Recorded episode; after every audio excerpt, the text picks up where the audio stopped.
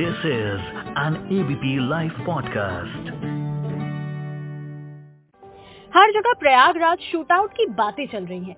बीते सालों की बात करें तो चाहे सादिक जमाल 2003 का केस हो, इशरत जहाँ केस हो 2004 का, या सोहराबुद्दीन शेख केस हो 2005 का, या तुलसीराम प्रजापति केस ही क्यों ना हो, और ना जाने ऐसे कितने केस जिनमें हम सुनते आए हैं कि पुलिस एनकाउंटर हुआ कानून के हाथों किए जाने वाले एनकाउंटर के बारे में वास्तव में कानून में कोई प्रावधान है ही नहीं वहीं दूसरी ओर मीडिया रिपोर्ट्स कहती हैं कि पिछले छह सालों में जो एनकाउंटर किलिंग्स रजिस्टर हुई, वो रही 813 और मतलब कि अप्रैल 2016 से हर तीन दिन में एक एनकाउंटर हुआ कोविड में जहाँ ये आंकड़ा कुछ कम हुआ, वहीं there was a 69.5% spike the next year with 139 cases. तो आखिर क्या होते हैं पुलिस द्वारा किए गए एनकाउंटर्स क्या कहते हैं इसे लेकर कानून? और क्यों उत्तर प्रदेश में सबसे ज़्यादा होते हैं ये? जानेंगे सब कुछ पुलिस द्वारा किए गए एनकाउंटर्स के बारे में आज एफ़ में। मैं मानसी हूँ आपके साथ एबीपी लाइव पॉडकास्ट पर, जहाँ मेरे साथ में जुड़ चुके हैं रिटायर्ड डीसीपी ऑफ़ दिल्ली और अब दिल्ली हाईकोर्ट के अधिवक्ता L N Rao welcome to ABP Live podcast कानून के हिसाब से पुलिस को किन हालातों में एनकाउंटर करने का राइट दिया गया है? देखिए कानून में कहीं भी एनकाउंटर करने का कोई अधिकार किसी को नहीं है एक्सेप्ट सेक्शन हंड्रेड आईपीसी वो राइट उसमें भी कहीं एनकाउंटर का वर्ड नहीं लिखा होता है। हम्म। वहाँ पर तो ये लिखा है कि किन किन परिस्थितियों में कोई आदमी या कोई पुलिस ऑफिसर किसी को किसी की जान ले सकता है। वो। कंडीशंस हंड्रेड आईपीसी में मैक्सिमम उसमें मेंशन होती है। हम्म, वो आ, उन कंडीशंस में ही कोई आदमी किसी की जान ले सकता है। और वो कंडीशन अगर नहीं है तो एनकाउंटर का कोई वर्ड कहीं भी नहीं है कि एनकाउंटर कर सकता है या कोई पैरामीटर्स एनकाउंटर के होते हैं।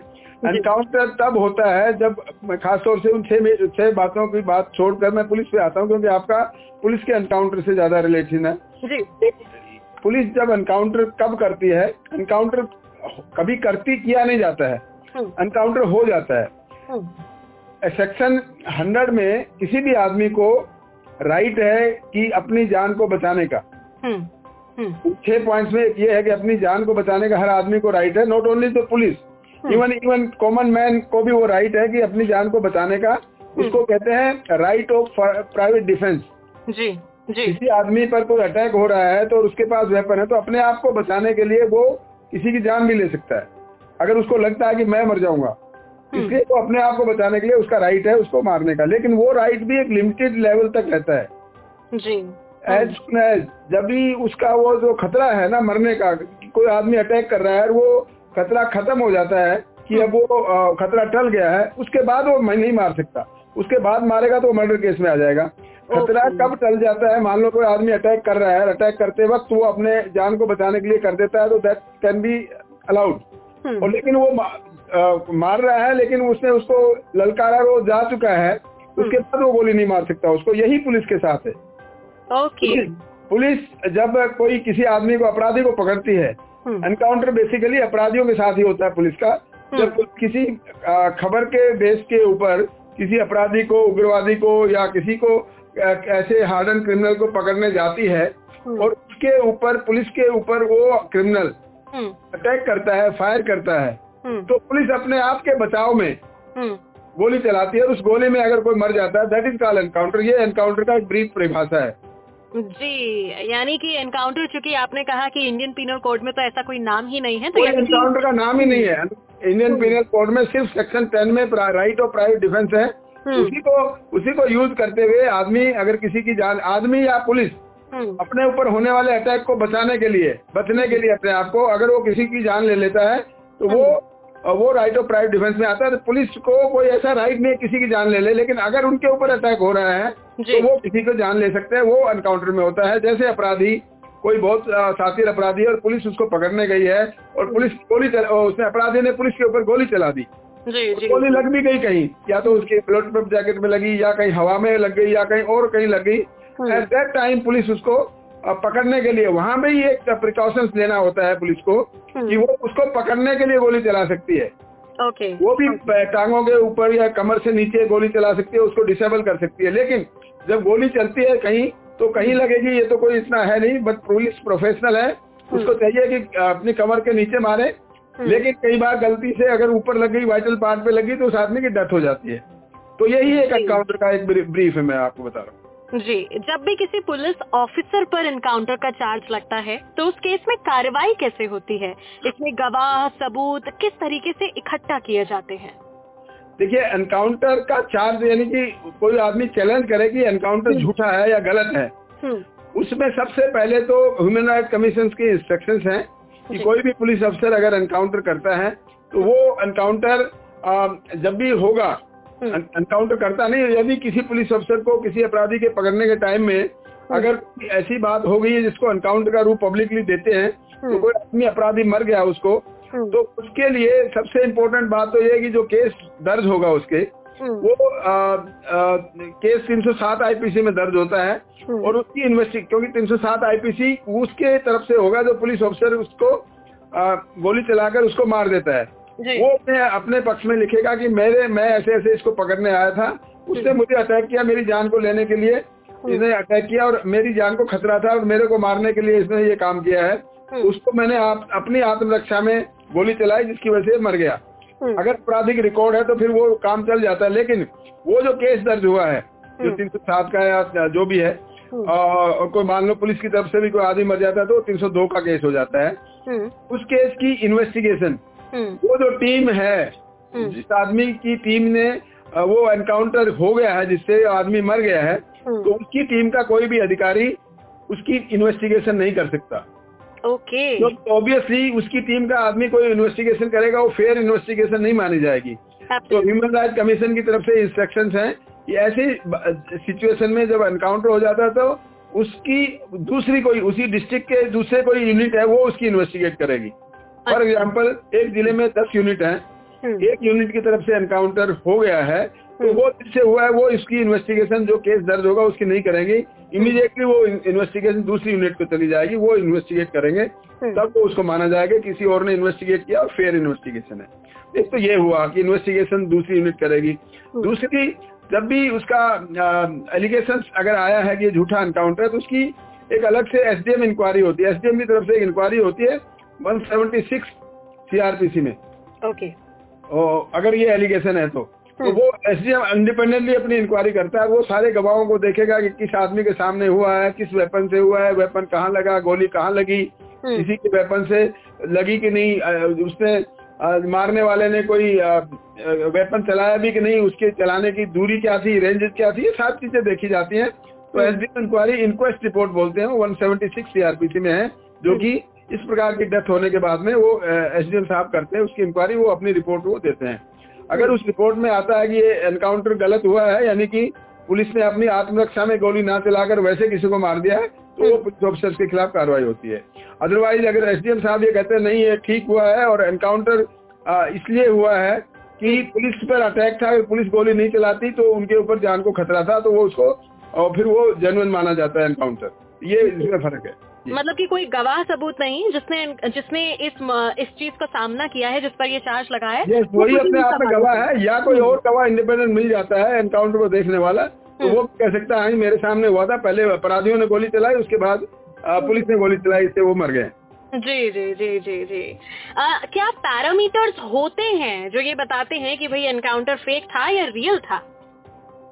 यस पैरामीटर इसमें देखने में जैसे मैं एसडीएम की बात कर रहा हूँ इंक्वायरी करेंगे तो वो पैरामीटर यही रहेंगे हम्म, कि आ, कितनी दूर से गोली चली हम्म, टाइम क्या था प्लेस क्या था हम्म। एक तो ओपन जगह पे कहीं ऐसा एनकाउंटर नेचर हुआ है कि नहीं हुआ? हम्म, आ, या फिर ऐसी चीज़ थी ऐसी रात में हुआ ऐसी जगह पे जंगल सुनसान में ले जाके किसी को आ, साथ में हो गया तो ये वाली देख देखी जाती है place of occurrence time of occurrence hmm, और distance between the two parties यानी कि मारने वाला और मरने वाला। इसके बाद में डिस्टेंस कितना था? वेपन्स में ब्लैकनिंग थी कि नहीं थी? ब्लैकनिंग का मतलब ये होता है कि अगर मैं किसी को गोली मारा मारता हूँ तो आ, वो नज़दीक से मारूँगा तो ब्लैकनिंग जहाँ पे इंजरी आएगी वहाँ पे कालापन आ जाएगा। और मारने वाले के हाथ में हम्म, वो भी आ जाएगा उसमें कि वो डिस्टेंस में पता लगता है। उसके बाद फिंगरप्रिंट्स का भी होता है कि अगर ये एलिगेशन है कि पुलिस पुलिस पर गोली चलाई किसी ने और उससे वेपन मिला हम्म, तो उससे देखा जाएगा कि मरने वाले के फिंगरप्रिंट उसके वेपन पे आए कि नहीं आए। हम्म, हम्म, पुलिस ने गोली चलाई तो उसके वेपन से गोली चली कि नहीं चली? हम्म। गोली कहाँ लगी? वाइटल पार्ट पे लगी या किसी और जगह पे लगी? तो पुलिस की इंटेंशन उसको मारने की थी या उसको डिसेबल करने की थी? तो ये कई चीज़ें होती है और खासतौर से अगर सीसीटीवी फुटेज है किसी एरिया में जो कि आजकल दिल्ली में मैक्सिमम जगह पर है सीसीटीवी फुटेज अगर है तो उसकी उससे भी पता लगता है कि असलियत में हुआ क्या था। तो पुलिस की स्टोरी या उसकी स्टोरी उससे कोरोबरेट होती है कि नहीं होती है। तो ये सब पैरामीटर्स हैं और उसके बाद उसका बैकग्राउंड क्या है? जिस आदमी की डेथ हुई है उस एनकाउंटर में वो अपराधी कितने किस्म का है कितने केसेस उसके खिलाफ हैं? अगर वो समाज के लिए कितना खतरनाक होता हो सकता था अगर ज़िंदा रहता तो। तो ये सारी चीज़ें हैं और वो खतरनाक आदमी अगर है तो वो फिर वो गोली चलाने में भी कोई डरता नहीं है। तो पुलिस भी पुलिस भी मर सकती थी उसमें पुलिस के लोग भी मर सकते थे। तो ये सारे पैरामीटर्स होते हैं एनकाउंटर के जाँच करने के लिए। बिल्कुल। अब रिपोर्ट्स बहुत सारी हैं जिनमें एक मीडिया रिपोर्ट ये कहती है कि कोविड 19 पैंडेमिक के बाद there was a spike in the encounter 69.5 percent का स्पाइक था। आप इस पर क्या कहना चाहेंगे सर स्पाइक का मतलब तो देखिए जब आप पुलिस ऑफिसर्स हैं उस पर डिपेंड करता है कि कौन से राज्य की पुलिस आप पूरे नेशनल लेवल की बात स्पाइक की बात कर रहे हैं या दिल्ली लेवल की कर रहे हैं? नहीं नहीं पूरे overall overall Delhi overall India में कितने इनकाउंटर्स हुए। उसके ऊपर और स्पाइक हो सकता है सिक्सटी नाइन परसेंट है। हम्म। उसकी वजह मैं बताता हूँ हम्म। कि पेंडेमिक के बाद बहुत से लोग बेरोजगार हो गए। उनके पास खाने पीने का कुछ नहीं था। तो बहुत से क्रिमिनल्स थे उन्होंने सोचा कि अभी आ, कुछ ऐसा फिर वो क्राइम करने में लग गए। वो क्राइम करते करते उनका रिकॉर्ड बन गया। और फिर उसकी बात खबर पुलिस को मिल, मिल गई और वो फिर इतने डेस्परेट हो गए कि पुलिस पे अटैक करना शुरू कर दिया। तो पुलिस पे जब अटैक होता है तो फिर वो पुलिस एनकाउंटर करती है। वो यही एक वजह हो सकती है स्पाइक इसलिए हुआ है क्योंकि पेंडेमिक के बाद लोगों में पैसे की सख्त ज़रूरत थी गरीबी आ गई थी अनएम्प्लॉयमेंट हो गया था। इन हम्म। सब चीज़ों को देखते हुए स्पाइक हो सकता है और ये स्पाइक भी स्टेट टू स्टेट डिपेंड करता है। जी जी। आपको अगर डेटा देखेंगे तो आपको यूपी में ज़्यादा इसमें आपको मिलेगा स्पाइक यूपी में ज़्यादा बड़ा होगा। हम्म। इसका कोई कारण भी है क्या? क्या इसका कोई कारण भी है मैं बताता हूँ मैं बताता हूँ। यहाँ पर पुलिस का एक एक होता है कि क्राइटेरिया क्या है? पुलिस क्या चाहती है? पुलिस अपने एरिया में कंट्रोल करना चाहती है या कैसे करना चाहती है? तो जहाँ की पुलिस हम्म। या जहाँ का पुलिस का मुखिया ये चाहता है कि मेरे एरिया में बदमाशी नहीं हो क्रिमिनल हम्म। कंट्रोल में रहे। हम्म। तो एक प्रकार से उनके ऊपर एक बहुत बड़ी मुहिम चलाते हैं क्रिमिनल्स को धरपकड़ जिसको बोलते हैं आप हिंदी में। धरपकड़ में। उसको हम्म। बहुत ज़्यादा प्रेशर क्रिमिनल्स के ऊपर होता है और वो फिर धरपकड़ के दौरान अगर ऐसी बात होती है कोई एनकाउंटर मतलब वो अपराधी पुलिस पर गोलियाँ चलाने शुरू कर देते हैं तो फिर पुलिस वाले भी उनको आ, आ, गोली चलाकर उनको डिस्क्रिय करने की कोशिश करते हैं उस दौरान कोई मर जाते हैं तो ये एक ओवरऑल मैसेज पूरे राज्य में जाता है या हम्म। पूरे किसी डिस्ट्रिक्ट में जाता है कि इस डिस्ट्रिक्ट के पुलिस मुखिया हैं या इस स्टेट के पुलिस मुखिया हैं या वो बहुत सख्त है क्रिमिनल्स को बर्दाश्त नहीं करेंगे और क्रिमिनल्स के खिलाफ सख्त से सख्त कार्रवाई करेंगे तो वो मैसेज जाने के बाद धीरे धीरे फिर वो अपराधी उस एरिया से खिसकने लगते हैं कि उधर नहीं जाना है। एक वक्त था जो मैं बताऊँ जब हम स्पेशल सेल में होते थे और आपने वो सुना होगा राजवीर सिंह का नाम भी सुना होगा। कुछ ऑफिसर थे जो एनकाउंटर स्पेशलिस्ट के नाम से जाने जाते थे। हम्म। आ, वो एक वक्त था जहाँ पर मैं आपको बताऊँ दिल्ली की हकीकत ये थी कि अपराधी दिल्ली में घुसते हुए डरते थे।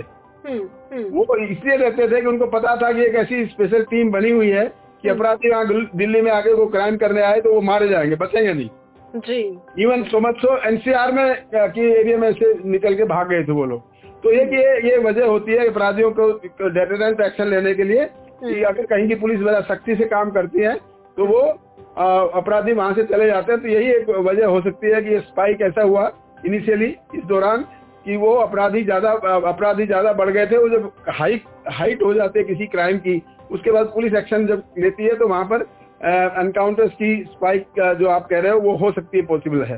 जब भी ऐसा एनकाउंटर का कोई केस होता है तो हम्म। उसकी जब पोस्टमार्टम होती है पोस्टमार्टम जिसको अटोपसी बोलते हैं मरने वाले का पोस्टमार्टम होता है हम्म। तो ये ह्यूमन राइट कमीशन की तरफ़ से आदेश होते हैं कि उसकी पोस्टमार्टम की वीडियोग्राफी होगी यानी कि ये जानने के लिए कि कितनी गोलियाँ कहाँ कहाँ लगी हुई है तो डॉक्टर्स हम्म। भी इसमें जब भी एनकाउंटर होगा तो उसमें एक बोर्ड डॉक्टर्स का बैठता है दो या तीन डॉक्टर्स ऑटोपसी में उसमें ऑटो उसमें पोस्टमार्टम रिपोर्ट में साइन करते हैं जो कि कंडक्ट करते हैं ऑटोपसी तो वो हम्म। एक बड़ा अहम मुद्दा है उसको रूल आउट करने के लिए क्या की पुलिस ने कहीं इसको झूठा एनकाउंटर तो नहीं किया हुआ है या झूठा तो नहीं मार दिया पकड़ के तो नहीं मार दिया है ये बात भी देखी जाती है दूसरा जब भी कोई एनकाउंटर होता है तो अगर किसी तरफ़ से आ, किसी की कंप्लेंट होती है जो मैं बता रहा हूँ कई एनकाउंटर्स में पुलिस के खिलाफ कंप्लेंट हुई है।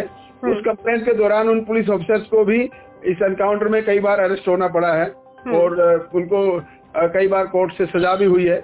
मैं नोट स्पेसिफिक नाम नहीं लूँगा लेकिन हाँ कुछ ऐसे एनकाउंटर्स हुए हैं दिल्ली में भी हुए हैं और बाहर भी हुए हैं। तो इसी का देख लीजिए आपका आंध्र प्रदेश का एनकाउंटर है जो कि एक रेप के एक विक्टिम चार विक्टिम थे किसी डॉक्टर का रेप किया और उसके बाद पुलिस ने उनको एनकाउंटर की स्थिति बता दी। लोग जब वो मारे गए थे उस केस में तो बहुत खुश थे सारी दुनिया खुश थी कि बड़ा अच्छा हुआ ऐसे लोगों को ऐसे होना चाहिए। और पुलिस ने भी ये कहा कि वो लोग भाग रहे थे पकड़ के भाग रहे थे। हमें उसको पकड़ने के लिए हमने अपना उनको अपना गोलियाँ चलाई तो वो मर गए। हम्म। तो उसके बाद जब मर गए तो उसके बाद सुप्रीम कोर्ट ने और ह्यूमन राइट कमीशन ने ये माना कि ये गलत एनकाउंटर हुआ था। जी और शायद 2015 में सुप्रीम कोर्ट ने गाइडलाइंस भी लेकर के आए थे वो। जी हाँ इसीलिए लाए थे और गाइडलाइंस में ये कह दिया था सुप्रीम कोर्ट ने कि कोई भी ऐसा एनकाउंटर होगा उसमें 302 का केस दर्ज होगा और वो इंडिपेंडेंट एजेंसी उसकी इन्वेस्टिगेशन करेगी 302 का दर्ज होगा क्योंकि आदमी की जान तो गई है ना। तो सुप्रीम कोर्ट ने माना था कि कोई भी एनकाउंटर होगा उसमें 302 का केस दर्ज होने के बाद ही इन्वेस्टिगेशन होगी और वो इन्वेस्टिगेशन कोई और इंडिपेंडेंट एजेंसी करेगी। तो ये इम्पोर्टेंट था। ऐसा ये केस आपको बड़ा चर्चित मीडिया में रहा है वो विकास दुबे वाला केस जी जी जी जी। वो वो वो भी उसने कहा था कि बोलोरा उनकी गाड़ी और स्कॉर्पियो गाड़ी पलट गई थी वो भी है एक बड़ा ऐसे बट वो सारी की सारी उसमें इंक्वायरी हुई जैसा मैंने बताया एक सौ छहत्तर सीआरपीसी में एसडीएम ने इंक्वायरी की और उसको कहा कि वास्तव में जनवन तरीके से उसने भागने की कोशिश की थी पुलिस कस्टडी से। और वो उसकी डेथ हो गई है। तो उस केस में ऐसा कुछ हुआ नहीं। ऐसे ही कई और केसेज हैं जिनमें कंप्लेंट होती है तो उसकी इंक्वायरी होती है और उसके बाद पता लगता है। तो कई केसों में उसमें इंक्वायरी में पुलिस ऑफिसर्स एक्यूरेट होते हैं यानी कि पता लग जाता है इंक्वायरी में पुलिस की कोई गलती नहीं है। और कुछ केसों में पुलिस की गलती अगर सामने आती है तो उनको आ, उनके खिलाफ कार्रवाई होती है वो अरेस्ट होते हैं और उनके खिलाफ भी केस चलता है। Thank you so much mister L N Rao हमारे साथ जुड़ने के लिए एबीपी लाइव पॉडकास्ट पर मैं मानसी हूँ आपके साथ। नमस्कार this is an ABP live podcast